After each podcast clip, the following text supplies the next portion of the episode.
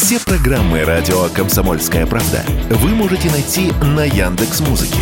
Ищите раздел вашей любимой передачи и подписывайтесь, чтобы не пропустить новый выпуск. Радио КП на Яндекс Музыке. Это удобно, просто и всегда интересно. Диалоги на Радио КП. Беседуем с теми, кому есть что сказать. Здравствуйте, друзья! В студии радио «Комсомольская правда» Иван Панкин. Это «Диалоги» с Виталием Милоновым. Здравствуйте, Виталий Валентинович. Даже не знаю, стоит ли напоминать нашим слушателям, что вы депутат Госдумы. Вообще, вы человек очень известный, все вас знают, наверное. Не уверен даже, что среди нашей аудитории есть люди, которые не знают, кто вы такой. Еще раз приветствую вас. Добрый. Здрасте. Вы в Донбассе. Ну, расскажите об этом. Где находитесь, чем занимаетесь?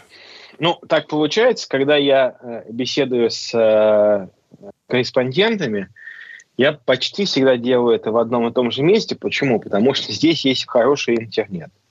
Большинство мест, которые, где я нахожусь и работаю, поверьте, я не могу общаться с э, кем бы то ни было. Э, не потому что страшная конспирология, просто потому что там, где я есть, там и телефон почти никогда не ловят. Единственный способ общаться с кем-то – это либо рация, либо, опять же, выйти на ПВД и там подсоединиться к какому-то служебному Wi-Fi. Но с ПВД я не могу общаться с журналистами, это запрещено нормами, вот, ну, мерами безопасности. Поэтому я общаюсь из Горловки. Горловка – прекрасный город. Он э, находится на передовой, на самой практически, до линии фронта отсюда, вот от места, где я сейчас с вами разговариваю, примерно 8 километров.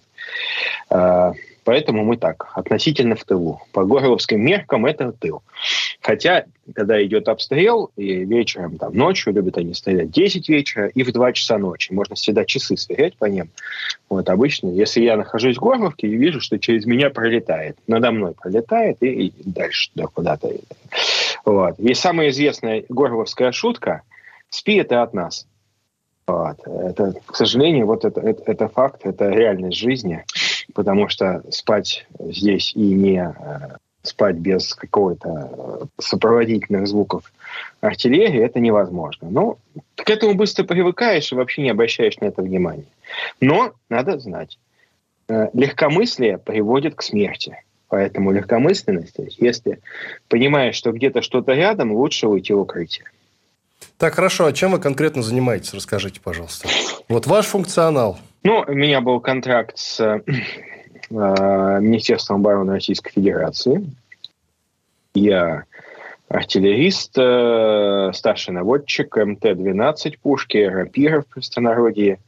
Это пушка гладкоствольная, 100-миллиметровое орудие, которое может наносить поражение врагу на расстояние до, ну, так, условно, условно очень, там, до 7 километров. То есть наша пушка находится на расстоянии где-то э, четырех, там, максимум пяти километров от линии боевого соприкосновения, от ЛБС, как здесь называется. Ну, сейчас у меня чуть-чуть новые обязанности стали, пока не могу об этом сказать. Ну, вот.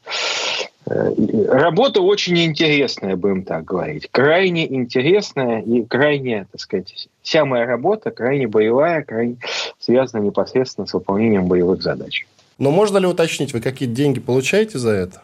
Я за это деньги не то что не получаю. Мало того, я в Государственной Думе беру отпуск за свой счет. Ну, потому что вот так вот выходит, вот, видимо, Видимо, так. Ну, что ж, это все такая мелочь по сравнению с тем, что у нас такая большая сейчас задача. Так, значит так. Официально получать зарплату никакую я, никакую плату официально я не имею права получать. Это запрещено напрямую федеральным законом. В любом случае финансовой составляющей в контрактах нету там, я мог бы получать там, ну, условно говоря, там, командировочные, еще что-то. Но этого тоже у меня нет. Поэтому никто никогда не может меня обвинить в том, что это является для меня каким-то финансовым, финансовой какой-то стимуляцией у меня есть. Стимуляция есть. Ну, мало того, честно признаюсь, что э, поднабрал там кредитов, ну, сейчас э, да, с Божьей помощью все, все распутается. С Божьей помощью все, все хорошо. Потому что сейчас самое главное – это – победа. Самое главное – победить, потому что если мы не победим, то уже можно будет не думать ни о кредитах, ни о чем-то другом. Вообще можно ни о чем не думать. Особенно если вы экзале на Украине, то вообще действительно можно будет не думать о кредитах. Но это так, ирония. Вот вы говорите, просто сразу скопом возникает вопрос, и не подумайте, что я хочу вас над чем-то подловить, просто чисто из интереса уточняю. Все-таки э, какой функционал-то у вас прописан ну, вот в этом договоре? Что вы должны, согласно этому договору, делать? Контракту. Можно так сказать, я буду Э, в рамках тех возможностей, которые у меня есть, я, я понимаю, сказать, с купюрами, я, да, понимаю, да. Я, я, э, значит, вам впервые говорю, я должен защищать Родину и убивать, уничтожать врагов. В общем, самые простые условия. Даже дело не в контракте, дело в том, что это все является лишь внешним обрамлением моей задачи здесь. Я нахожусь здесь, у меня есть боевые задачи, и слава богу, что э, я имею возможность их реализовывать. Знаете почему? Потому что э, мне, есть за, мне есть за что воевать. У меня шесть детей, и я прекрасно понимаю, что если, не дай бог, ну, это невозможно, конечно, ну, то есть если там, враг будет наступать, то они же не остановятся никогда. Это только хомяки где-нибудь там в Галкино могут говорить, что там Украина хочет что-то там восстановить, ничего подобного. Не хочу опять же повторяться и, и говорить известные купюры, но э, Великую Отечественную войну немцы удивлялись жестокости э, западных украинцев. Потому что по уровню жестокости и циничности и кровожадности они переплевывали даже гестаповцев. И я прекрасно понимаю, что для мужчины ничего не может быть хуже в жизни, чем видеть смерть своих детей или там насилие над своими близкими. Это невозможно увидеть. Там, любой мужчина предпочтет смерть, чем увидеть это. И я прекрасно понимаю, что те силы, которые, эти прекрасные европейские силы добра, которые на нас наступают, они принесут именно смерть. И она будет не э, некая тикточная, там, инстаграмная, нет, она будет реальная. И, к сожалению, я был недавно в России, ну, на Большой Земле, в, в, э, на территории бывшей, э, на бывшей территории старой России, не на новой, так сказать, вот, да. Э, у себя в Санкт-Петербурге был, в Москве. И, к великому сожалению, я вижу, что люди до сих пор живут в каком-то, в какой-то иллюзии. Надо понять, что когда идет такая, такой конфликт, мы привыкли, что есть какие-то супермены, морские котики, там, не знаю, ночные зяблики, которые с разукрашенной мордой там, будут метко стрелять там, и какахами из глаз там, поражать миллиард противника. Мы не в Болливуде, товарищи. Нет такого. Это неправда. У- уничтожать врага должны мы вместе все. Поэтому каждый русский мужчина – занятый себя в стране, должен для себя ответить, чем он приближает нашу победу. Конечно, есть те, кто прекрасно справляется и помогает нам, э, изготавливая там снаряды, те, кто ведут информационные кампании. Здесь вопросов нет. Но я понимаю, что половина русских мужиков сейчас сидит, смотрит. Может быть, кто-то и переживает, кто, но большинство из них думают, что это не их это не про них. Они отсидятся, они потом будут ходить там, бухать 23 февраля, ой, да, февраля, по-моему, поздравлять друг друга с днем э, мужиков наших, за ВДВ, вот, ходить в беретах и так далее. Я считаю, что не надо ходить в беретах 23 февраля и в другие дни. Сейчас надо одевать военную форму и ехать сюда. Э, я не нагнетаю обстановку, но это совершенно понятно. Мы столкнулись, против нас ведет войну блок НАТО. Это огромный наступательный потенциал. Их задача – уничтожение нашей страны. И если западные дипломаты тактично иногда еще пока умалчивают, то их глашатай Зеленский об этом говорит напрямую, их цели и задачи. И еще раз хочу сказать, либо мы все сейчас встаем, защищаем нашу Родину, защищаем Родину. Или завтра вы будете читать в каждой новости там Зена о том, что тут беспилотник прилетел, там прилетел. Они же не только воюют с помощью танков, они воюют с помощью современных технических средств, беспилотников, э, с помощью террористических подразделений диверсионных. И эти террористические диверсионные подразделения, я хочу вам сказать, господа хорошие, готовятся не в Киеве и не во Львове, а готовятся они силами сил специальных операций, э, специального назначения Великобритании. Именно Англия, да, та, которая для многих еще является привлекательной страной, да, это англичане делают так, чтобы ваши дети когда-нибудь погибли. Это э, американцы и европейцы делают так, чтобы беспилотник ударный разбомбил ваш дом, вне зависимости от того, насколько далеко он находится от границы. Это не только касается Белгородской области, это касается Москвы, Петербурга и Новосибирска. Сделаем Они паузу, Виталий, Виталий Валентинович, сделаем паузу. Первая часть у нас подошла к концу. Иван Панкин и Виталий Милонов, депутат Госдумы, прямиком из Горловки. Через две минуты продолжим.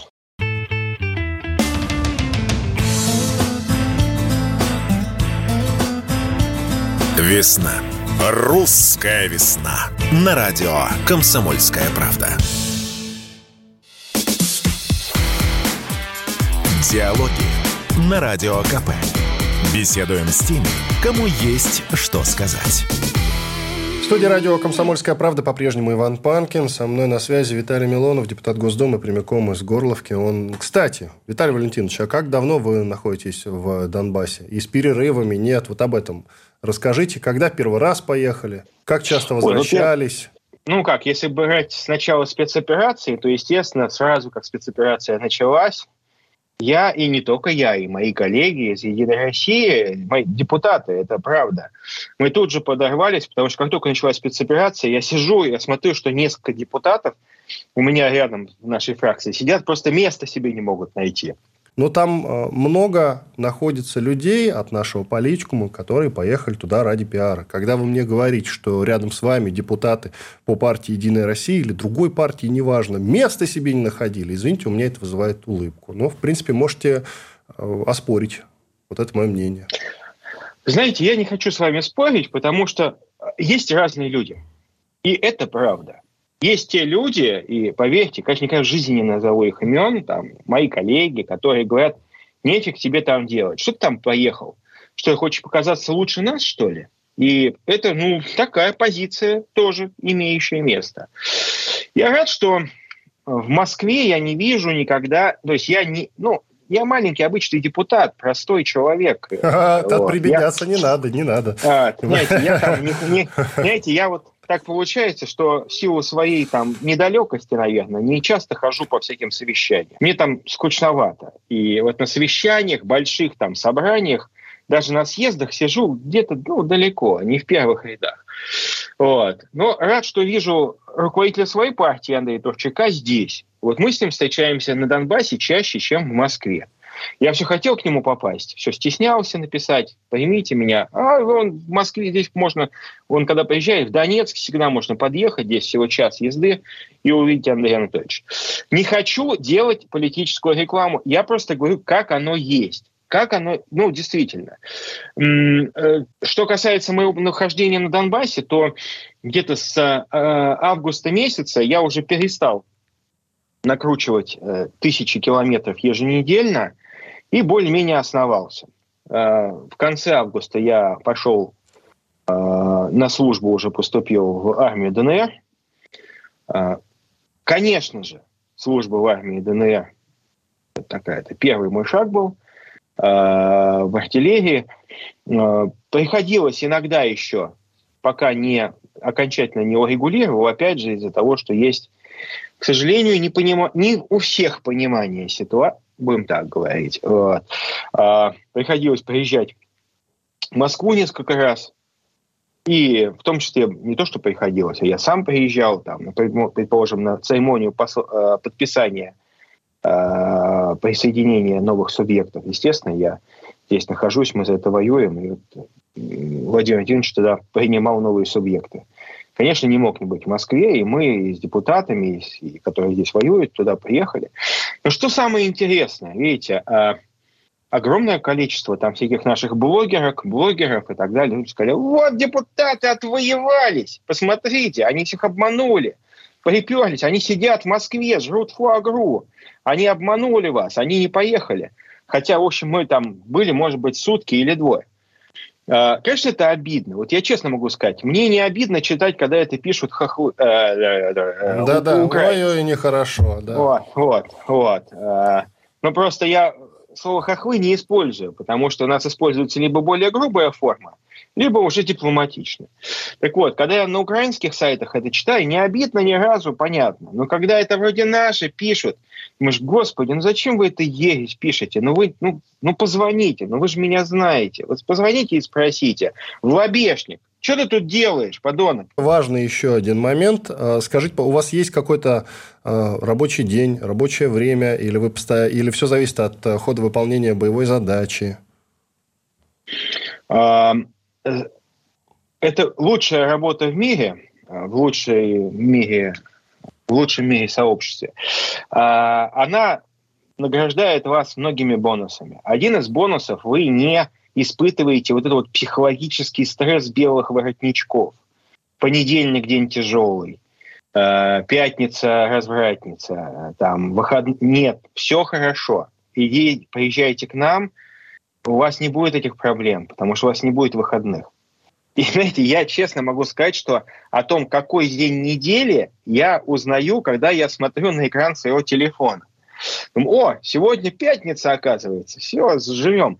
Честно говоря, конечно, я э, ну, не до конца с вами откровенен. Я стараюсь в воскресенье с утра, если это позволяет, конечно, ситуация, не всегда бывает, но с утра в воскресенье я стараюсь ходить в церковь.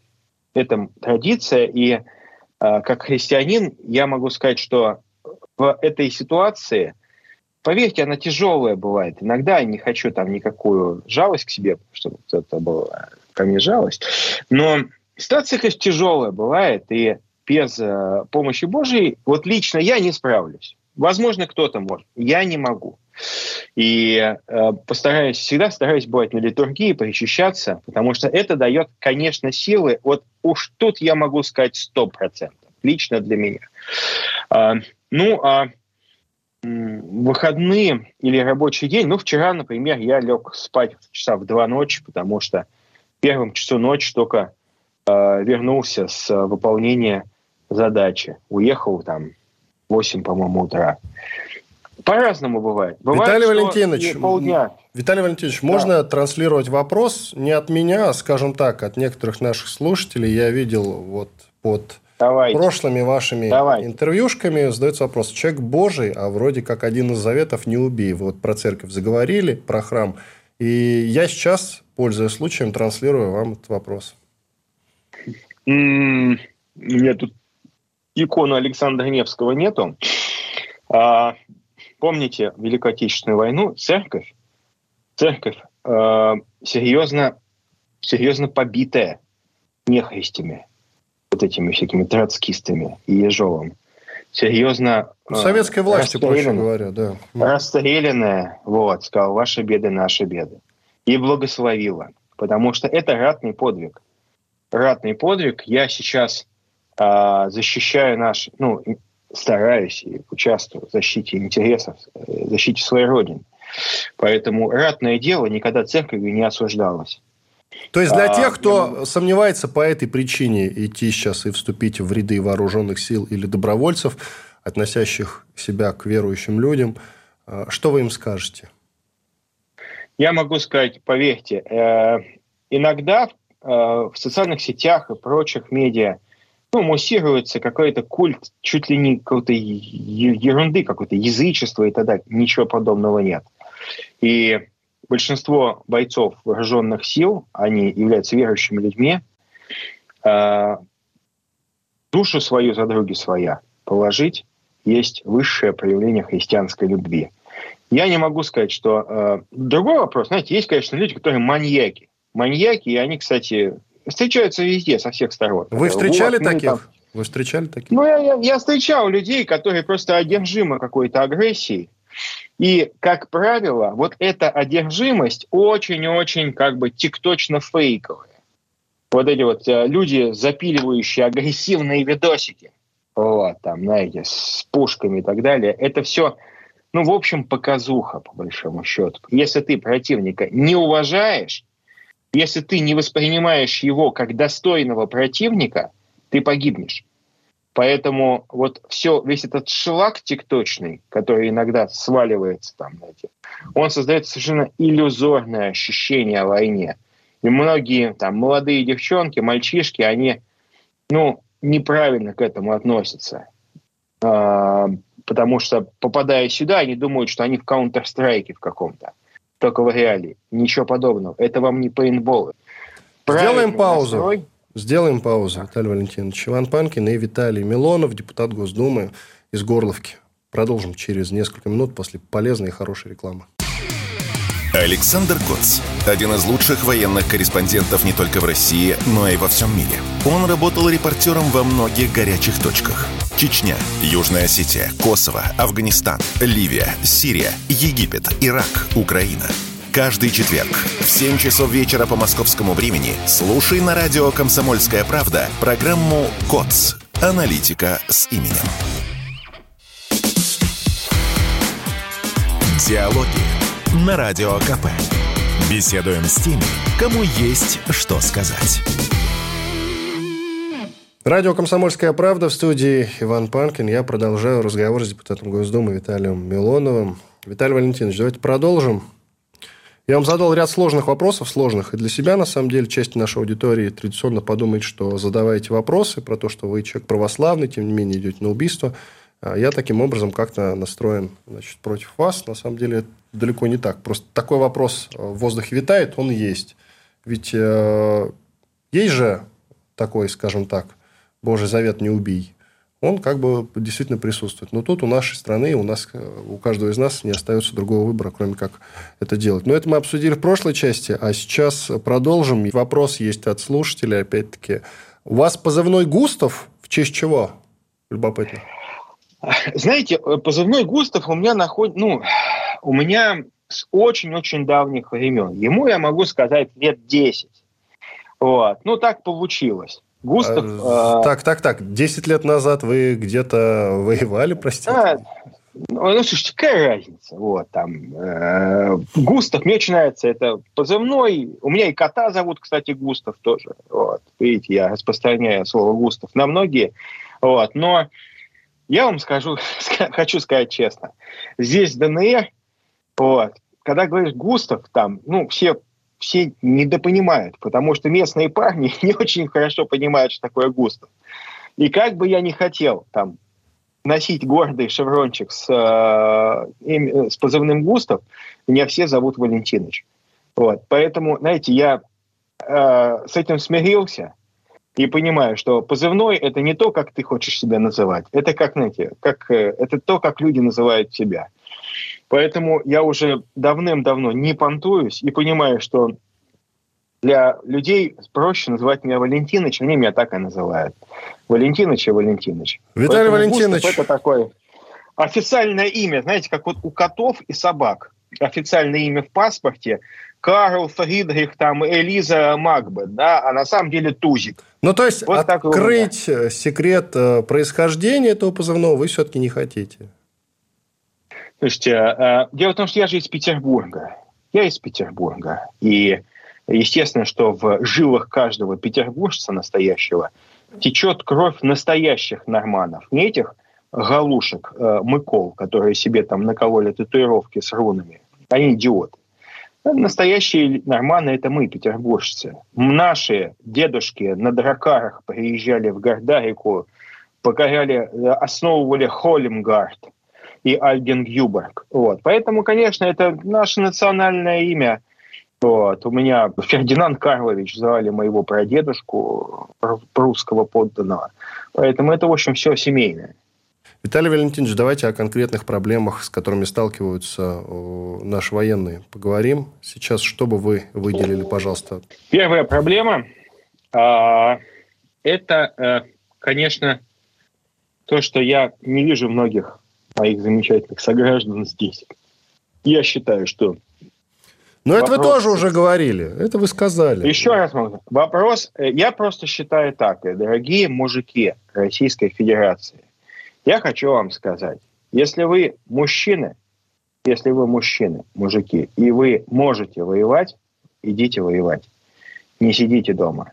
Потому что если каждый из вас отсидится дома, здесь никого не прибудет. Здесь никого не будет. Все будут, найдут причины отсидеться дома. Поэтому либо мы все сейчас победим, либо я не хочу думать, что может быть. А, поэтому это мое искреннее убеждение. И вот так получается, что а, мы сейчас видим, что многие люди воспитаны в современных реалиях. Они приходят сюда, не до конца понимая, а, где они оказались и какая у них предстоит боевая задача. Я много видел парней, вроде нормальные парни, говорят, ну мы приехали сюда, но нам сказали, будем там склады охранять, еще что-то. Какие, какие нафиг склады? Каждый человек, который сейчас здесь, должен понимать, что он будет иметь боевое применение. Это страшно. Это действительно страшно, когда ты родился, живешь в относительном мире. И когда все войны, которые были в нашей стране, а их было немного, поверьте, мы, мы давно не участвовали в войнах, это плохо, потому что армия не проходила боевую апробацию. А, так вот, а, они выросли в атмосфере, когда война, я говорю, это профессия, профессия кого-то, но не тебя. Кстати, здесь вот я, как меня могут проклясть, конечно, некоторые самые активные мамкины эксперты – Посмотрите, на Украине у многих по-другому относятся. Они многие, они более мобилизованы сейчас.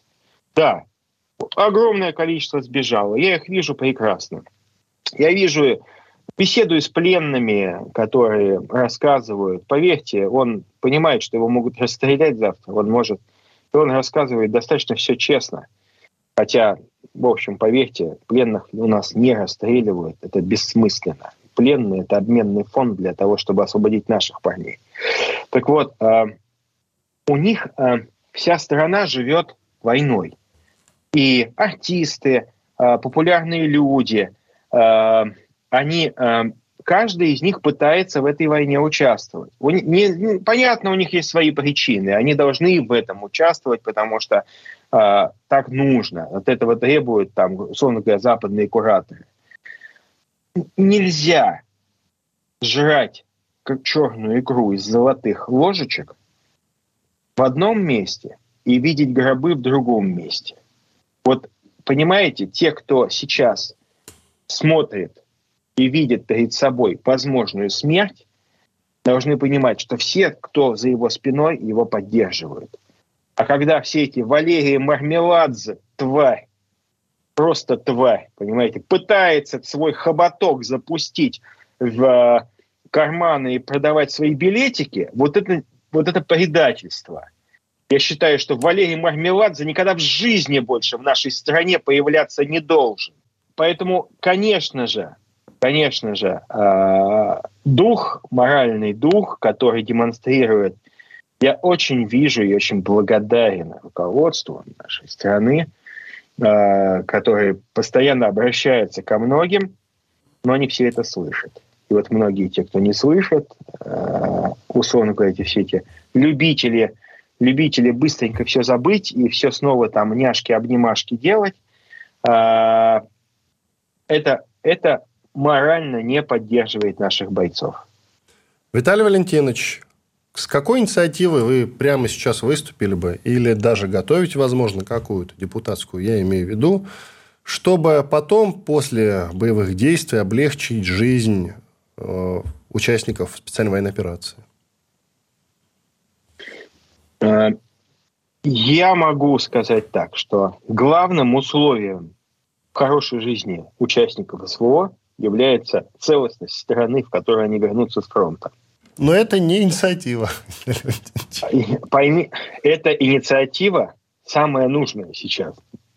Я Поэтому имею в виду сейчас... все-таки про законодательную инициативу. А, конечно, я бы сейчас всех должников по алиментам, не тех жертв э, этих э, рагульских каких-то этих хохлушек, разводушек, забеременевших и требующих сейчас там по 2 миллиона себе на Инстаграм, губы и iPhone алиментов, а я имею в виду всех алименщиков злостных, которые своих детей голодом морят и полгода, год не платят детям ни копейки, даже то, что они обязаны платить, там 15 тысяч жалеют заплатить. Вот всех этих гаденышей, всех этих педерастов, я бы хотел это вообще научный термин. Да, да, да, да. Продолжайте, я знаю. Научный. Я бы хотел бы... Вот эти люди должны абсолютно э, в соответствии с, с наукой, так сказать, быть доставлены сюда для э,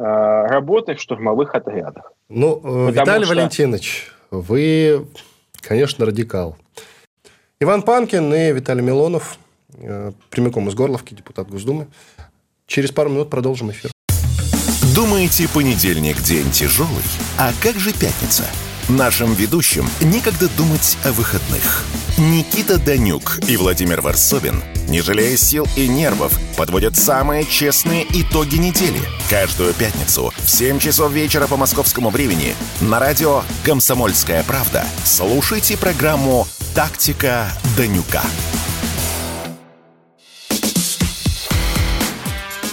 Диалоги на Радио КП. Беседуем с теми, кому есть что сказать.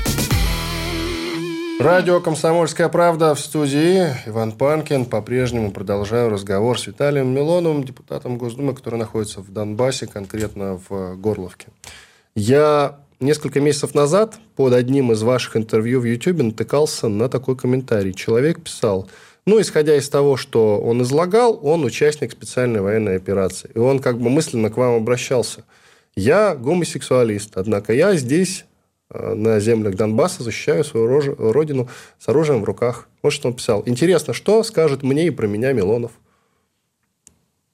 Пожалуйста. Я хочу сказать, я хочу сказать, что я уважаю этого человека. И поверьте, на Новый год я здесь, на Донбассе, тоже видел людей, которые про себя то же самое говорят. Да, они, может говорить в другом контексте, что это та беда, которая с ними случилась.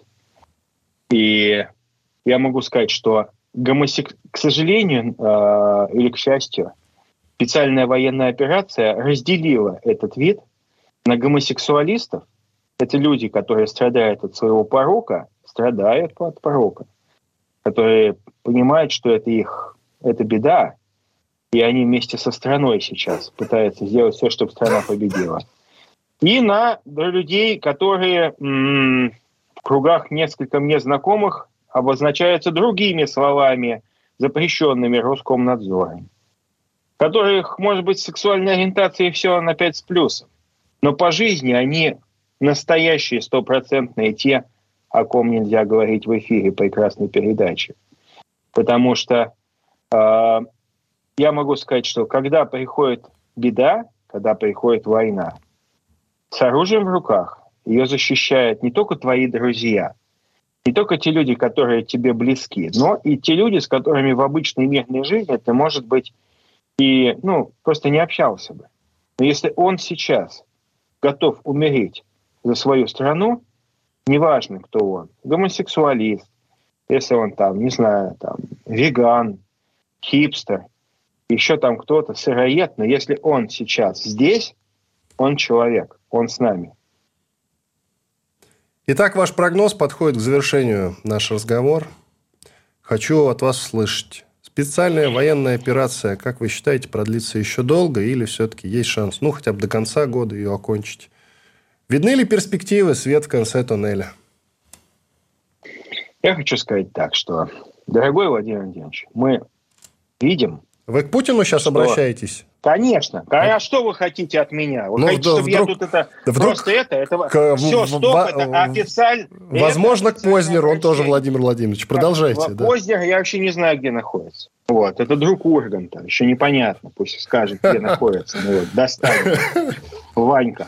Ванька хулиган. Так вот, все, стойте, это не шутки не должны быть сейчас звучать. Дорогой Владимир Владимирович, мы благодарны, что вы показали, что страна наша самая крутая страна в мире. Потому что нет хуже для России, чем быть страной, которая сужается, скукоживается. И единственной формой правления является настоящее э, настоящее сильное правление сильного лидера. Слава богу, что вы у нас есть. И я могу сказать, что ни один человек, который здесь находится вместе со мной, неважно в какой структуре, официальный или не, или несуществующий, для всех вы являетесь лидером и примером. Пожалуйста, пожалуйста, не слушайте никаких нехороших людей. Мы с вами, мы победим. Так, секундочку. А теперь толкование своего пространного обращения, пожалуйста. Что вы имеете в виду? Конечно. Всегда в России был нормальный император, царь, генеральный секретарь, президент, неважно, неважно, который э, выражал волю народа. И были бояре.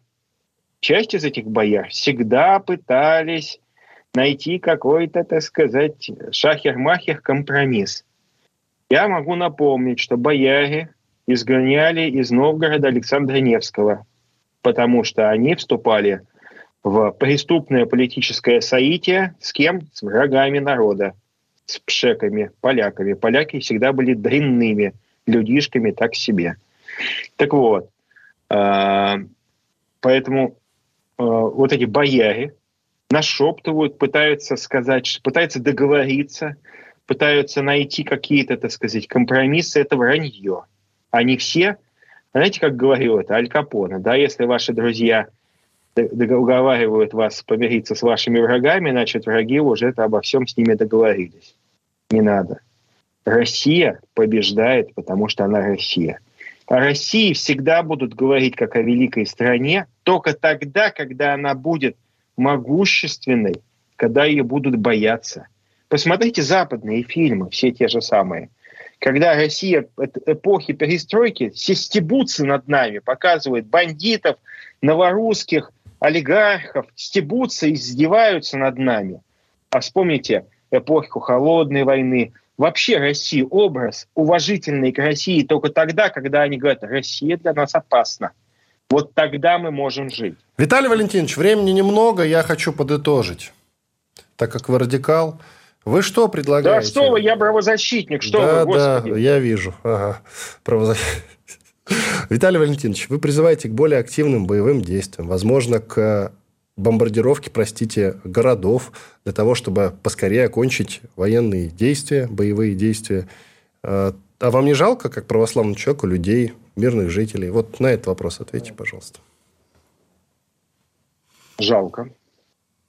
Жалко. Но мне жалко хоронить детей, которых я хороню здесь, на Донбассе. Мне их жалко. И я хочу сказать, что любой гражданин Украины может избежать этой ситуации. Потому что, а что, граждане Украины или кто-то другой выбрал им этого клоуна, Зеленского, не клоуна, неважно. Кто выбрал эту власть? Кто ее поддерживает? Это иллюзия нету какой-то маленькой кучки злодеев и добреньких украинцев. Понятно, что большинство этих галушек совершенно безвольные э, конъюнктурщики, готовые заискивать и присмыкаться перед любым богатым, сильным господином. Но разве не украинцы выбрали себе эту войну? Разве не они там донатят и поддерживают ЗСУ? Они это делают. Поэтому я скорблю и безумно для меня это трагедия, как для православного человека, жертвы среди мирного населения. Я желаю, чтобы все дети Украины, женщины Украины, чтобы они видели мир и спокойное мирное небо. Поэтому у вас беда в стране. Ваша страна больна сифилисом в последней стадии. Бегите из этой страны, уезжайте. Я очень, кстати, рад, что с худшая часть украинцев, а их там действительно худшая часть это большинство, э, так вот, что она э, является нашим, нашим русским тайным оружием. Потому что куча голожопых голодранцев-попрошаек сейчас шляются по Польше и Германии, раздражая местное население, как это, знаете, как э, э, вонючая там бешеная собака, клянчит у них и э, высасывают их соки. И немецкие, голландские и британские семьи теперь недополучают положенных им денег льгот и пособий, потому что большую часть денег они отдают на этих голожопых, неспособных к труду вот, иждивенцев-дармоедов. Поэтому очень хорошо, что Европа видит Украину в том виде, в котором она действительно сейчас представляет свое истинное лицо. Спасибо. Дармоеды-попрошайки. Спасибо большое. Иван Панкин. Это была беседа, диалогия с Виталием Милоновым, настоящим русским человеком, патриотом. Виталий Валентинович, благодарю вас за обстоятельный разговор. Всего вам самого наилучшего. Берегите себя, возвращайтесь со счетом. Диалоги на Радио КП. Беседуем с теми, кому есть что сказать.